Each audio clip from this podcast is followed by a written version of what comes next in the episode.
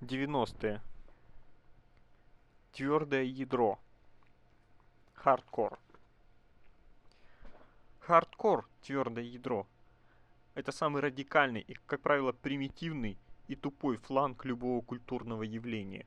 Если какая-то идея доведена до абсурда, то можно смело говорить о хардкоре.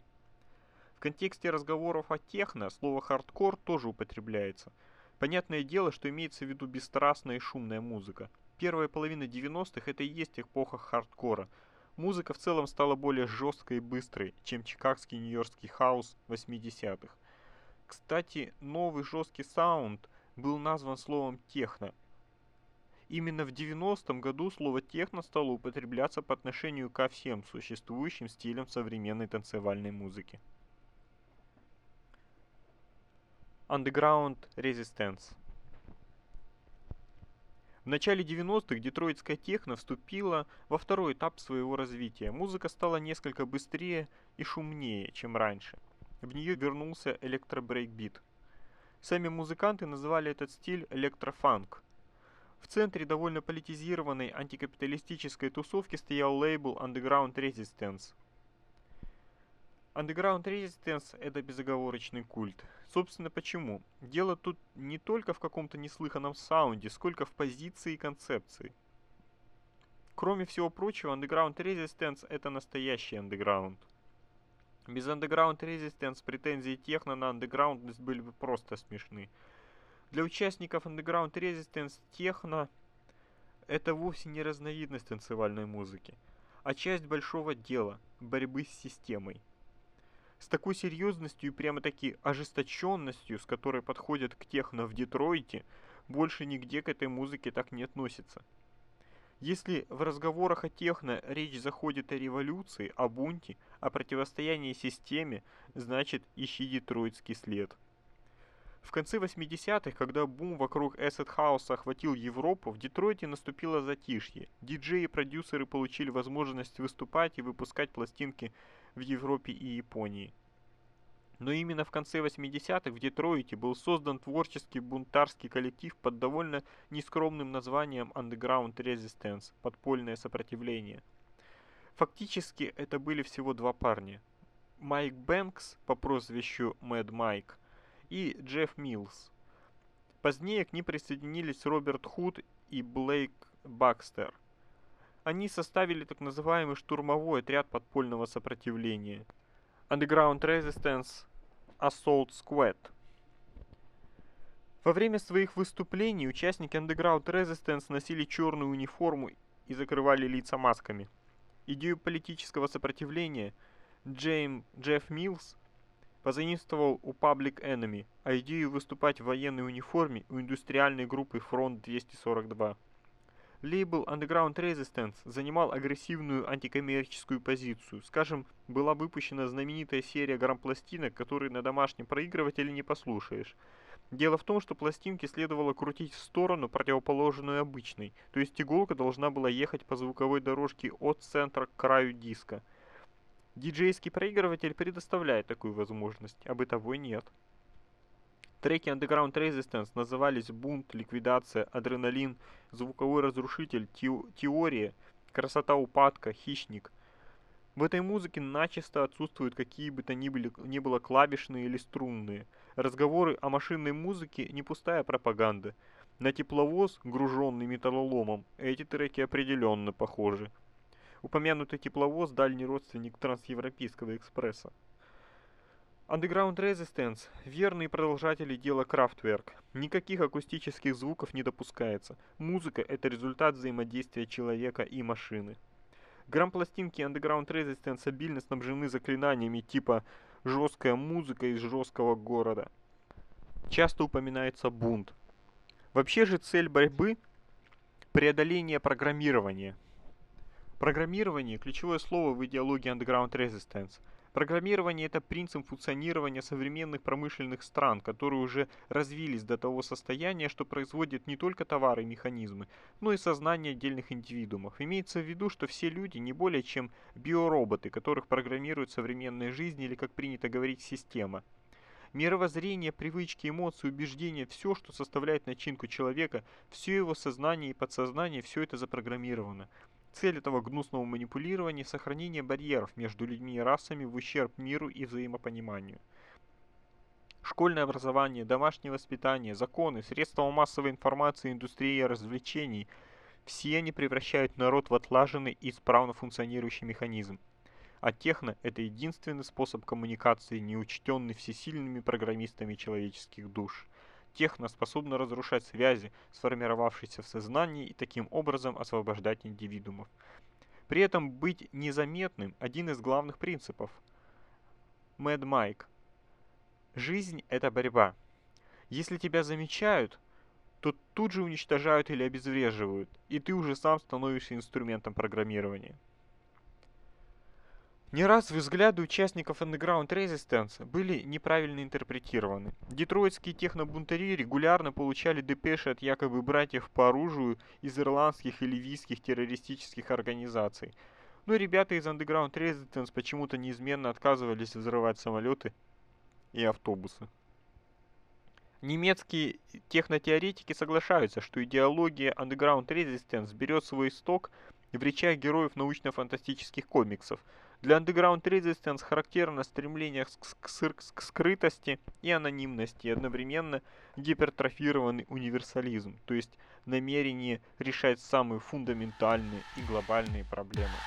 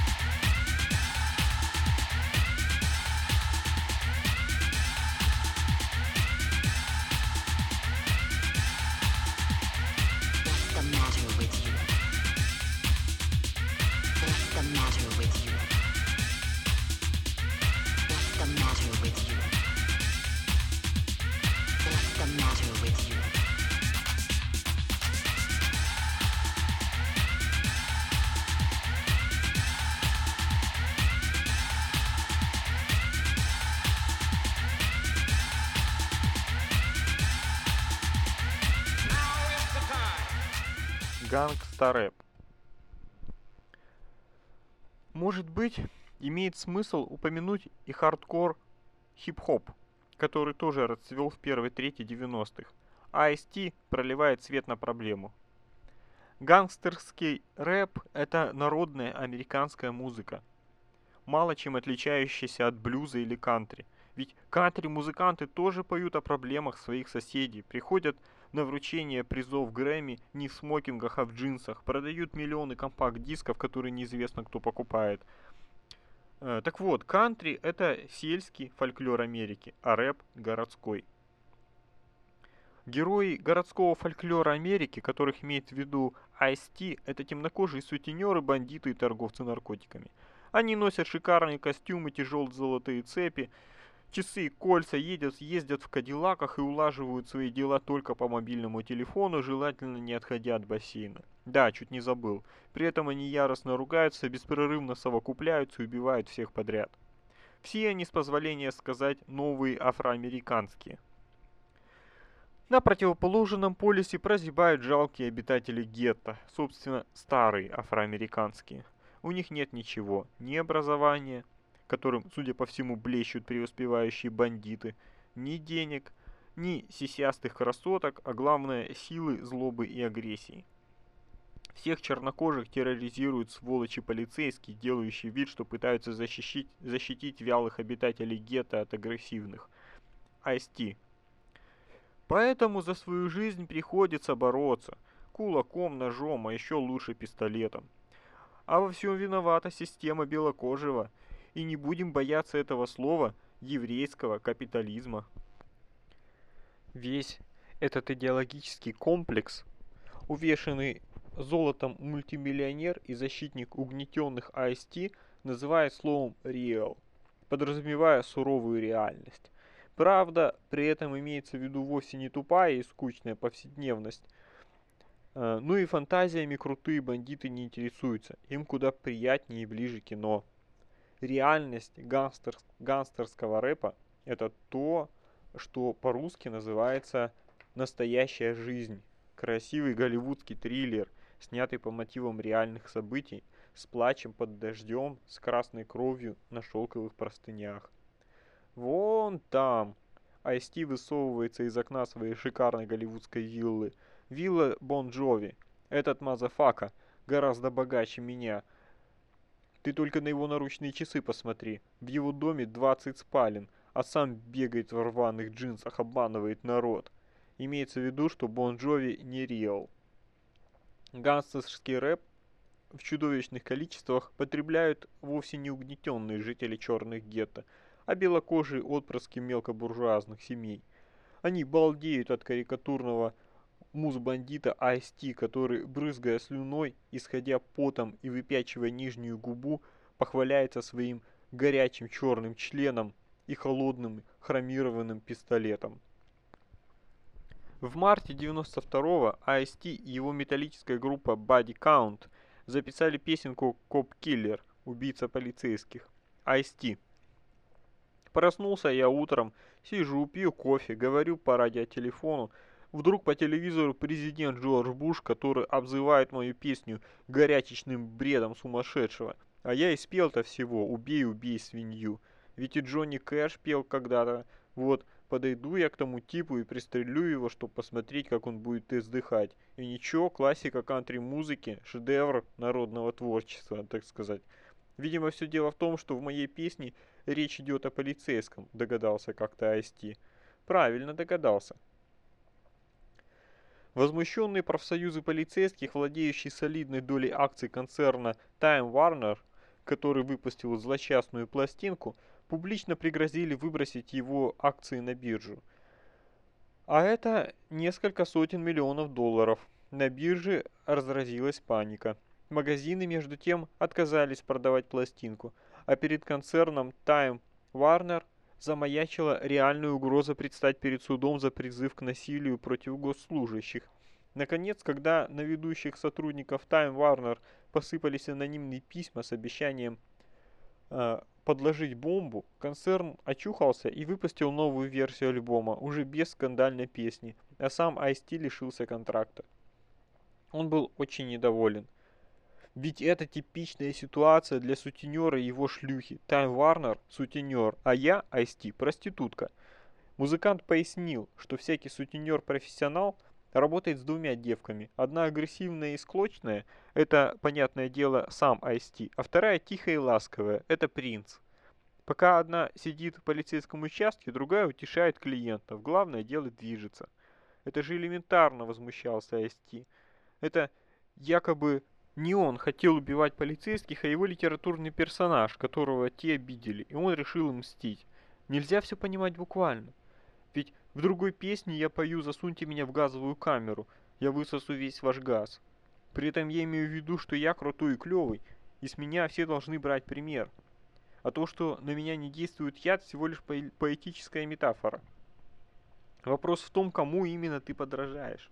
Если ты подражаешь, скажем, Терминатору, входишь в бар в, в черных очках и стреляешь направо-налево, то ты сам дурак. Совсем другое дело, если ты подражаешь Арнольду Шварценеггеру, богатому киноактеру и культуристу. Ты качаешь мышцы, делаешь деньги, имеешь всех телок, каких хочешь, и разговариваешь по мобильному телефону. Тогда ты молодец, не правда ли? Правда, правда. Cool and Dre, I was the one who believed in you. I got one bad chick, she by my side. Yeah. About two more waiting outside. Roll out the red carpet, walk past the line. Pass the keys, tell her please valet my ride. And just rock your body, body, rock your body, body, rock your body, body, rock your body, just rock. Who the fuck you know like Cook? Kill a nigga on the verse, dance on the hook. Yo, we see murder like 504. Better have my money cause I knock on doors. Better yet, I leave 17 people. Squeeze with the eagle, but I murder like 504. Crack, yes you gon' need protection. This dude man nice with the Smith and Wesson, you know, automatic stick shift revolver. Find me in the attic, long distance target. Half of that, do the walk through like phone booth. What you gon' do when them dudes run up on you and rock your body, body? Catch somebody gon' pop the black and alley. Watch his body just drop. I'm street like that. Pull off the Benny Blanco, oh yeah, beats like that. Your whole crew boomerang, name G's like that. Cause when it's time to shoot, they quick to pass the heat right back. I got one bad chick, she by my side. About two more waiting outside. Roll out the red carpet, walk past the line. Pass the keys, tell her please valet my ride. And just rock your body, body, rock your body, body, rock your body, body, rock your body, just rock. Who the fuck you know like Cook, kill a nigga on dance on the hook. Yeah, it should rap, how hard would it be? But he don't, so the closest thing you got is me. Ain't no damn near rapper this slow. Евро-хардкор. В европейском хардкоре начала 90-х можно усмотреть, условно говоря, три параллельные тенденции. Во-первых, британский хардкор. Это довольно быстрый брейкбит с различными сэмплерными добавками, вокальными, джазовыми или какими-нибудь еще. Из этого хардкора получается джангл, а потом драм н бейс. Во-вторых, голландский супербыстрый хардкор габбер. И в-третьих, скажем так, бельгийско-немецкий саунд. Это не очень быстрый, но очень увесистый и грязный, то есть записанный с перегрузкой брейкбит. Звук не звонкий и чистый, а как бы проржавевший, надтреснутый, иными словами индустриальный. На интересный вопрос, а почему музыка вообще стала жестче и шумнее, однозначного ответа нет. Есть мнение, что к началу 90-х были налажены изготовление и транспортировка синтетических наркотиков, в первую очередь экстази, в Западную Европу. Произошло насыщение рынка, таблетки подешевели, рейверы увеличили дозу и музыка соответствующим образом ускорилась. Существует и другая версия, согласно которой количество наркотиков действительно увеличилось, зато их качество резко ухудшилось. В таблетке экстази содержался уже не чистый МДТА, а довольно гремучая смесь, прежде всего амфетамин, не столько радующий, сколько подхлестывающий. Таблетки стали более сильно действующими, сильнее отшибали мозги и музыка стала жестче. Еще одно объяснение сводится к комплексу неполноценности европейцев перед американским хаос-продюсерами. Европейцы взяли реванш и сварганили куда более крутую музыку.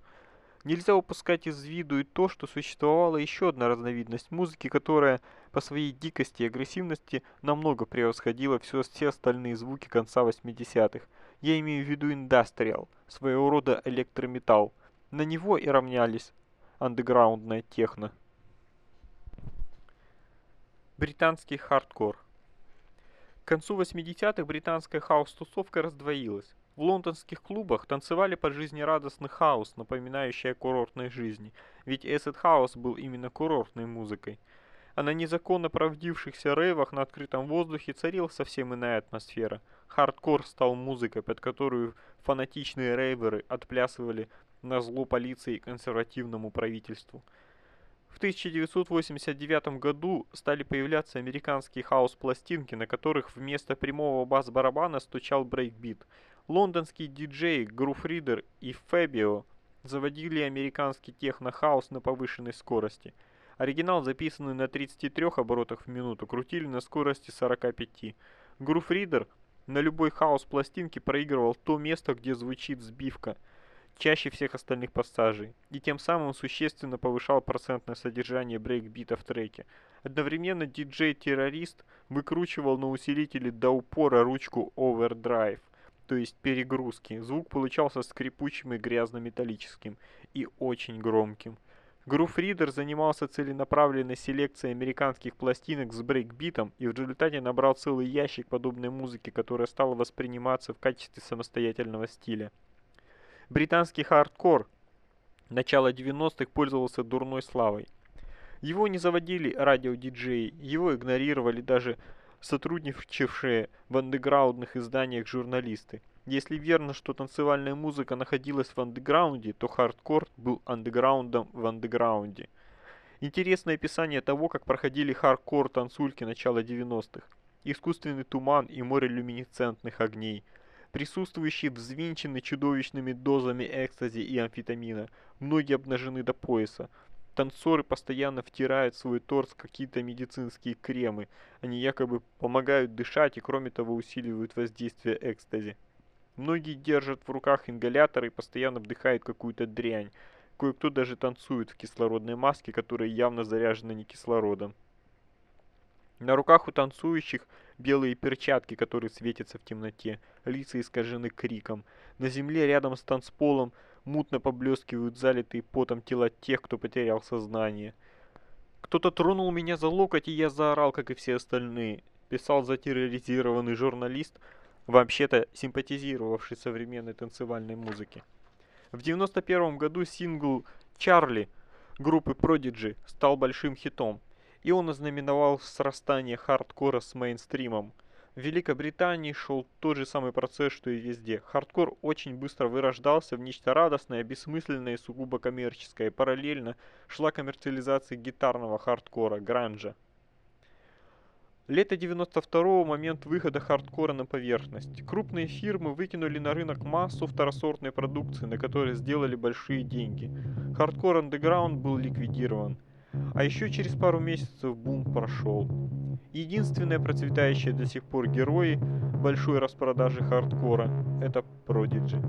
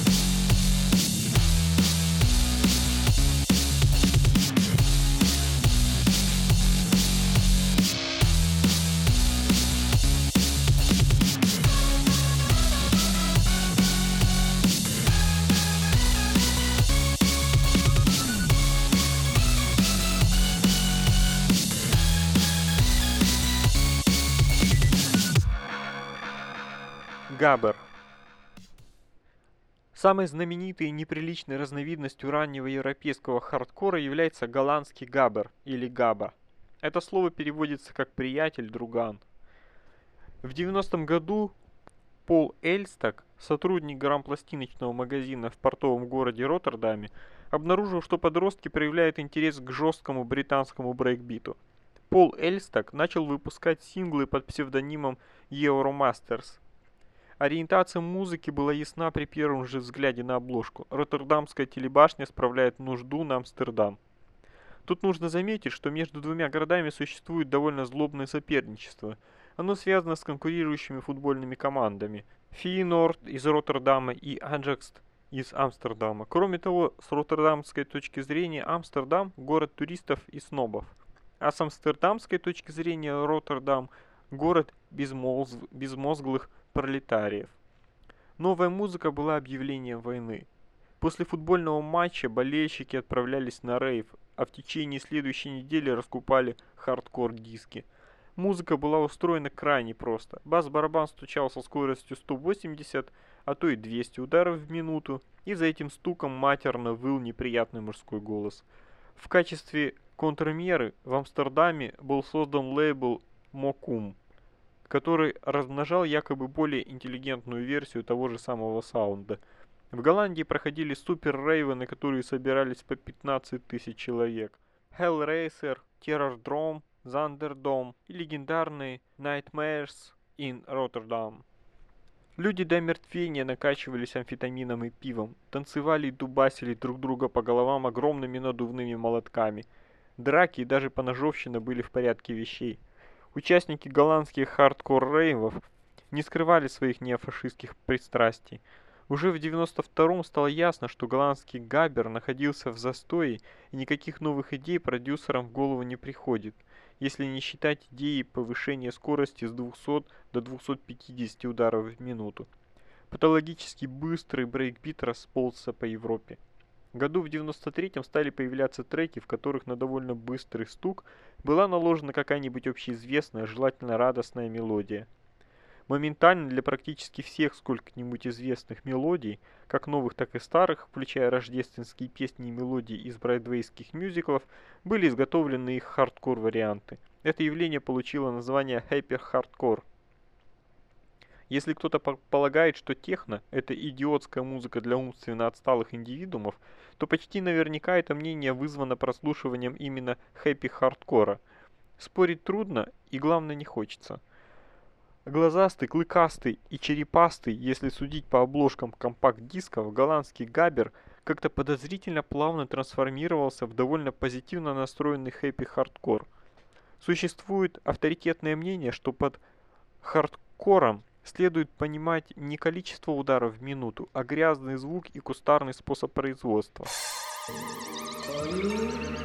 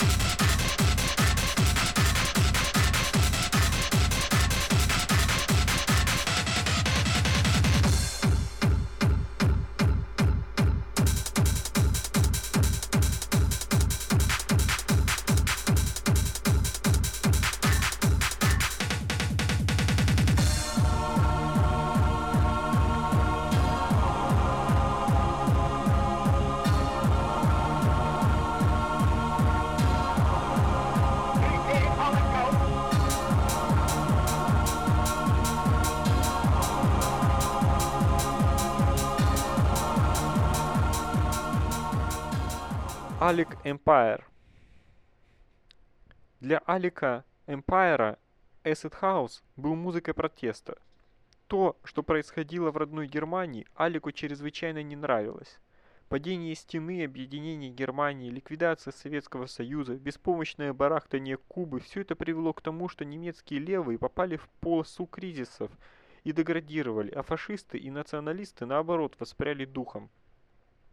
И на международной арене дела обстояли не лучше. Война в Персидском заливе показала чудовищную силу средств массовой информации, способных манипулировать общественным мнением целой планеты. В мгновение ока распространившиеся словечки вроде «глобальная деревня», «виртуальное пространство» и «интернет» символизировали тотальный контроль над личностью. В Берлине все ненавидели коммунистов, и кругом было развешано больше немецких флагов, чем когда-либо в истории Германии. Шел 1991 год.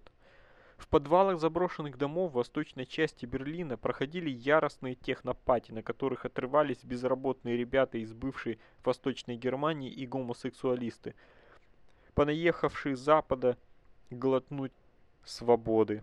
Вместо экстази в употреблении вошли амфетамин и героин. Алик Эмпайр крутил пластинки в мрачном техно-бункере под названием «Технозоид». В начале 90-х мы с удовольствием слушали джангл, потому что это была музыка невыносимо громкой, примитивной и дико действовала на нервы. В начале 92-го бывший панк, а ныне хардкор-диджей Alec Empire создал безумную антифашистскую группу Atari Teenager Riot. За проектом стоял целый букет славных идей. С ненавистной танцевальной музыкой покончено раз и навсегда. Брейкбит неостановимо двигается в сторону транса и диско – единственной альтернативой остается Digital Hardcore. Digital Hardcore – это фрагменты гитарных партий металлической группы Slayer, искаженный до невыносимости брейкбит, очень много индустриального грохота и еще больше воплей и криков. Самая главная идея звучит так. Звуки бунта вызывают бунт.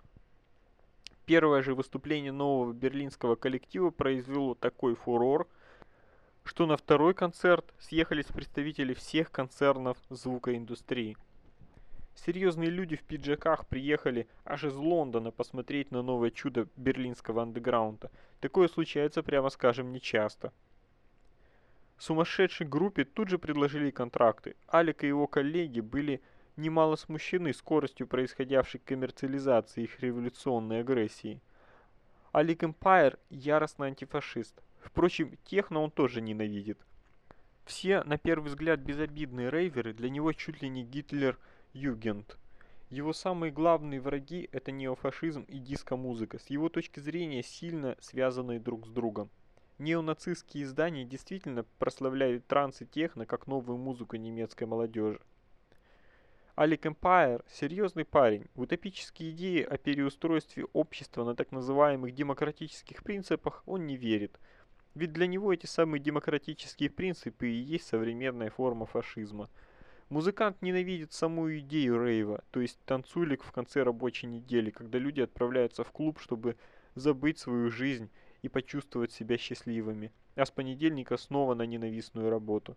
Сам Алик ни наркотиков, ни алкоголя не употребляет. Он полагает, что немецкое правительство насаждает техномузыку и экстази, чтобы дать хоть какую-то радость подрастающему поколению. Алик Empire. Кто-то полагает, что крутой музыка становится, когда бас-барабан стучит в темпе 200 ударов в минуту. Что за чушь? Крутая музыка может иметь и 0 ударов в минуту, но быть нестерпимой для восприятия. Все дело в качестве звука. Empire – принципиальный сторонник быстро сделанной и отвратительно звучащей музыки – Тут дело, конечно, не столько в скорости изготовления. Сильно искаженным звук получается вовсе не от того, что над ним мало трудились. Искажение – это результат целенаправленного применения специальных эффектов. Исказить звук, вообще говоря, несложно. Сложно добиться грува. Может быть, продукция Empire и его тусовки – это не самый быстрый хардкор из имеющихся в природе, но определенно один из самых шумных и злобных. Да, он намеренно записан с, с искажениями, но акустической помойкой его никак не назовешь. Это очень скупо сделанная музыка. Радикальный подход Алика Эмпайра вызывает не одни восторги. Для многих европейских музыкальных критиков Atari Teenager Riot – это манерная панк-группа эпохи техно. Термин техно-панк тоже, разумеется, был употреблен.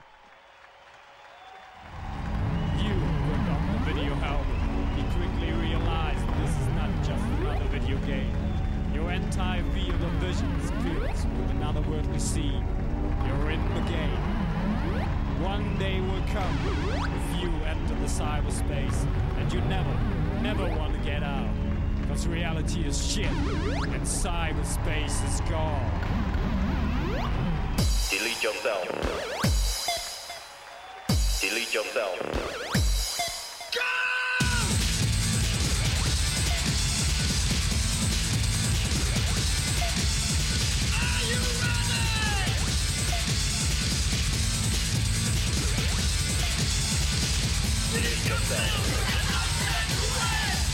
Delete yourself and obstinate away. Delete yourself and obstinate away. Delete yourself and obstinate away. Present the truth to the main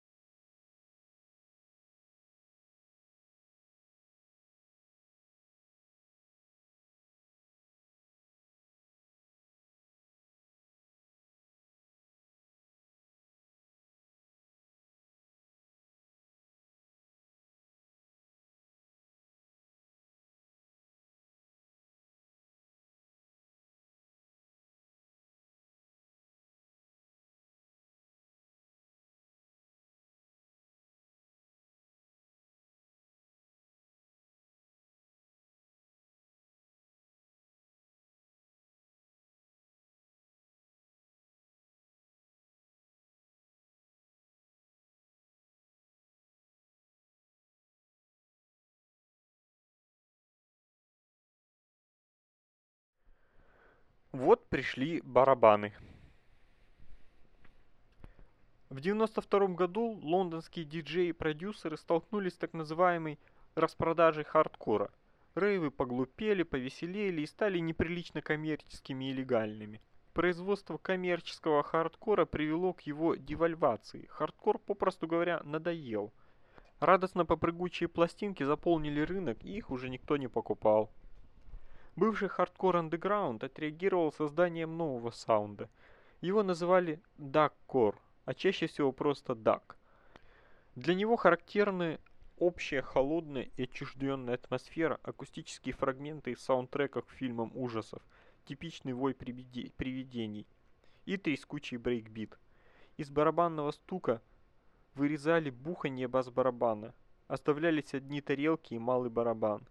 Музыка имелась, но некому и негде было под эту музыку танцевать.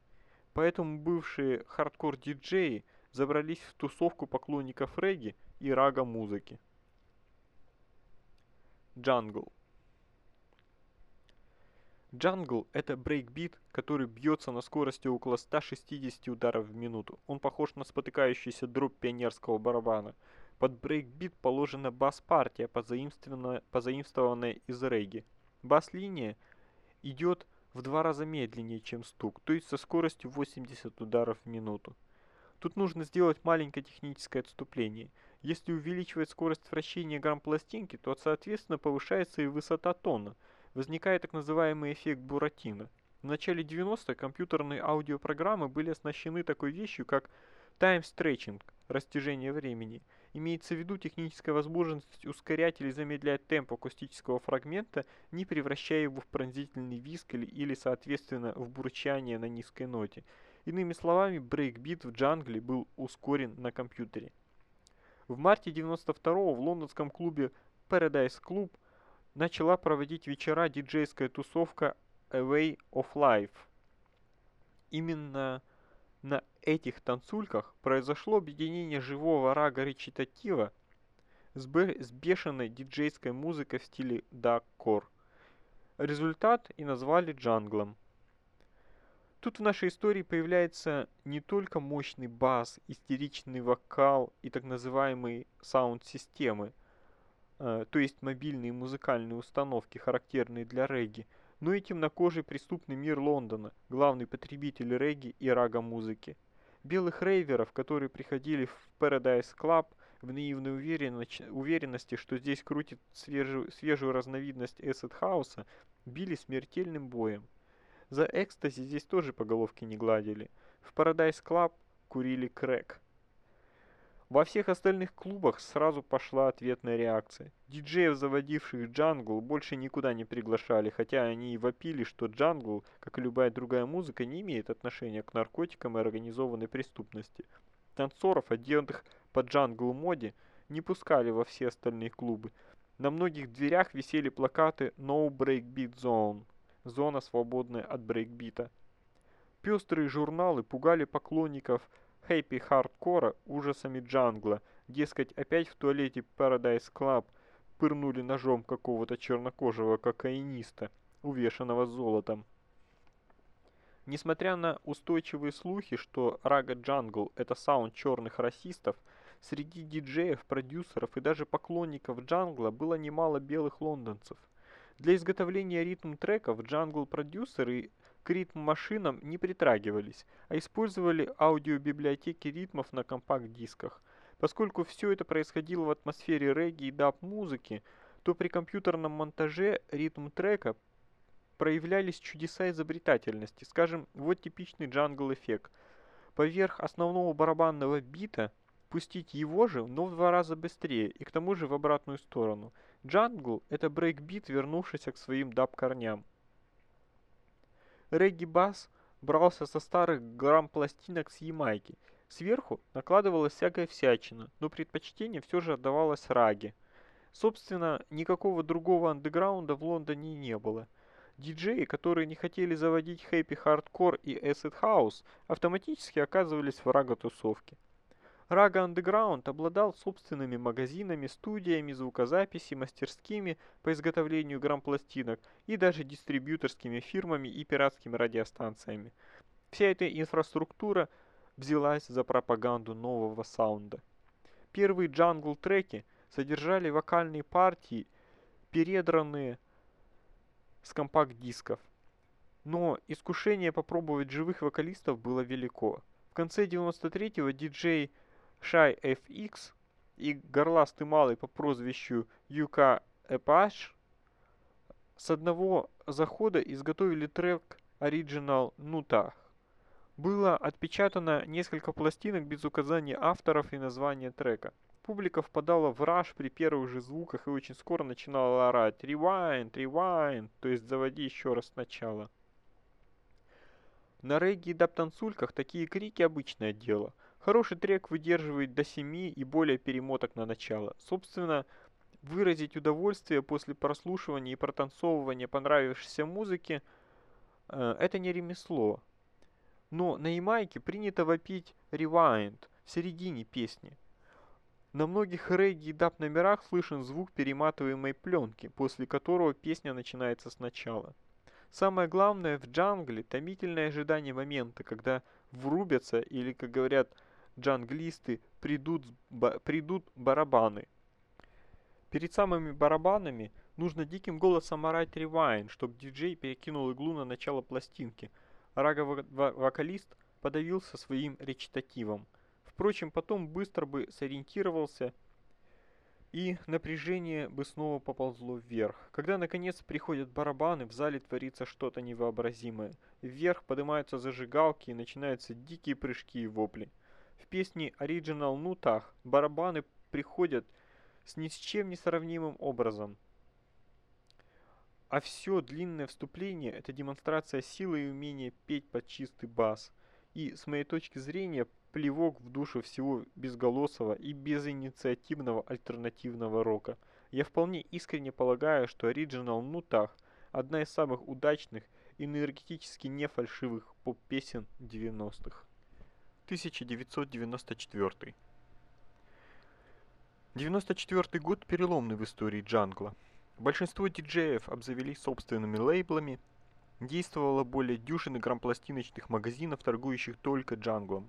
Глубоко законспирированная пиратская радиостанция Kool FM передавала самую свежую музыку в день ее выхода. Джангл крутили абсолютно все пиратские радиостанции Лондона. Именно в 94-м джангл рейвы вошли в моду и начали проводиться одновременно в нескольких лондонских клубах. Это были очень серьезные и немного мрачные мероприятия.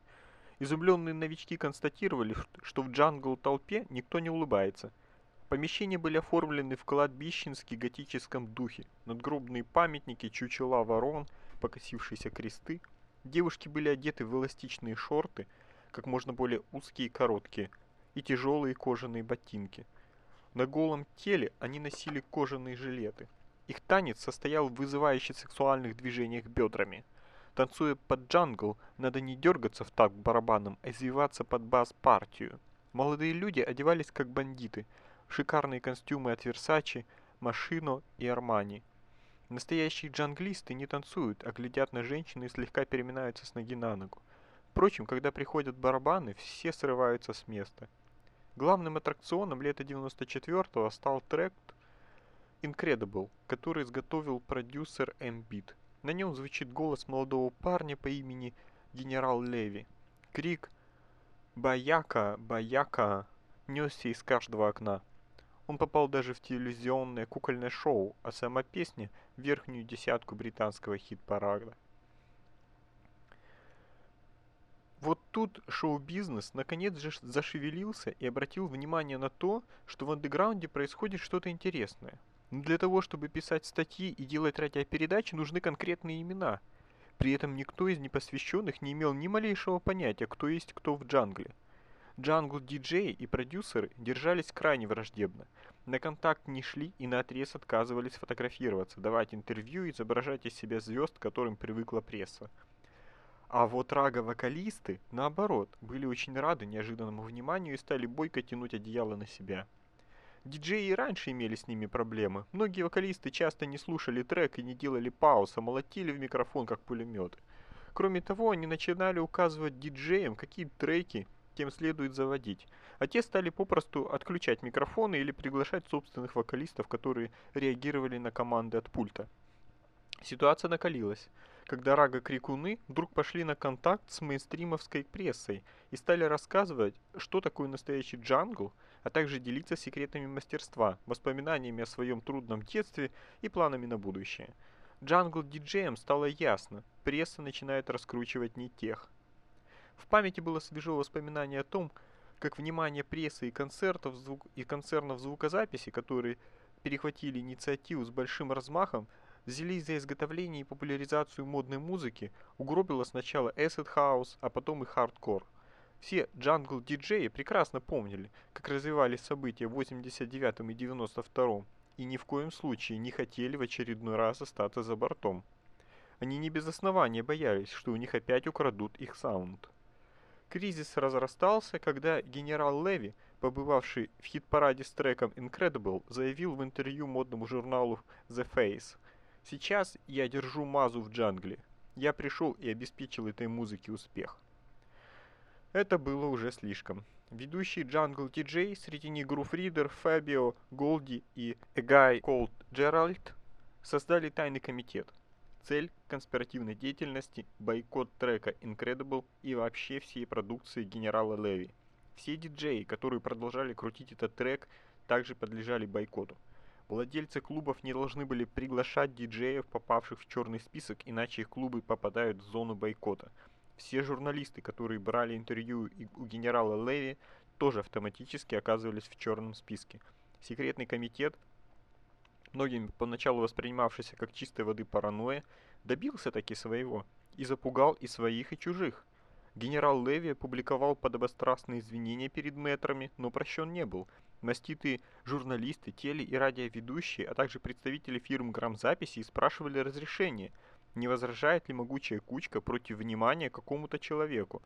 Если ветераны джангла считали, что парень созрел для того, чтобы делать о нем репортаж или заключать с ним контракт, то разрешение выдавалось, иначе бойкот.